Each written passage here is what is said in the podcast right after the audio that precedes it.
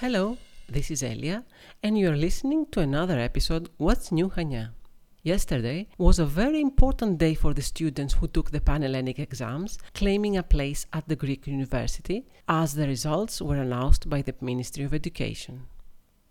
The next step for the about 100,000 candidates is to make the calculations and decide which faculty they will apply for.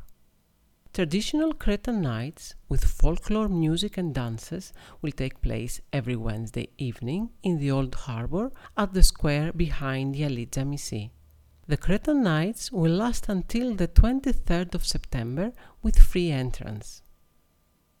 A very unique piano concert for silent films will take place on Saturday, the 11th of July the celebrated pianist and composer Yorgos Saltaris is going to accompany live the film City Light, directed by Charles Chaplin, at the Jazz in July festival in Vamos.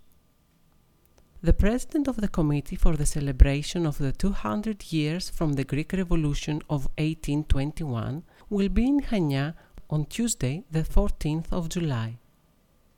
Gianna Angelopoulou Daskalaki will visit the municipality and the regional unity of Chania in order to discuss about the local participation to the national celebrations for the revolution.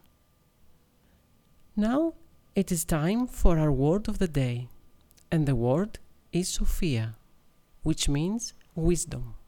And we will take this opportunity to say a few words about Hagia Sophia, holy wisdom. The Turkish president Recep Tayyip Erdogan legally changed the status of Istanbul iconic monument Hagia Sophia to a mosque. Hagia Sophia was built as a cathedral for the Byzantine Empire during the 5th century AD and remains an icon of the Eastern Orthodox Church. It is also a UNESCO World Heritage Site. So one can only wonder how much wisdom there is behind this decision. Sophia. Bye bye.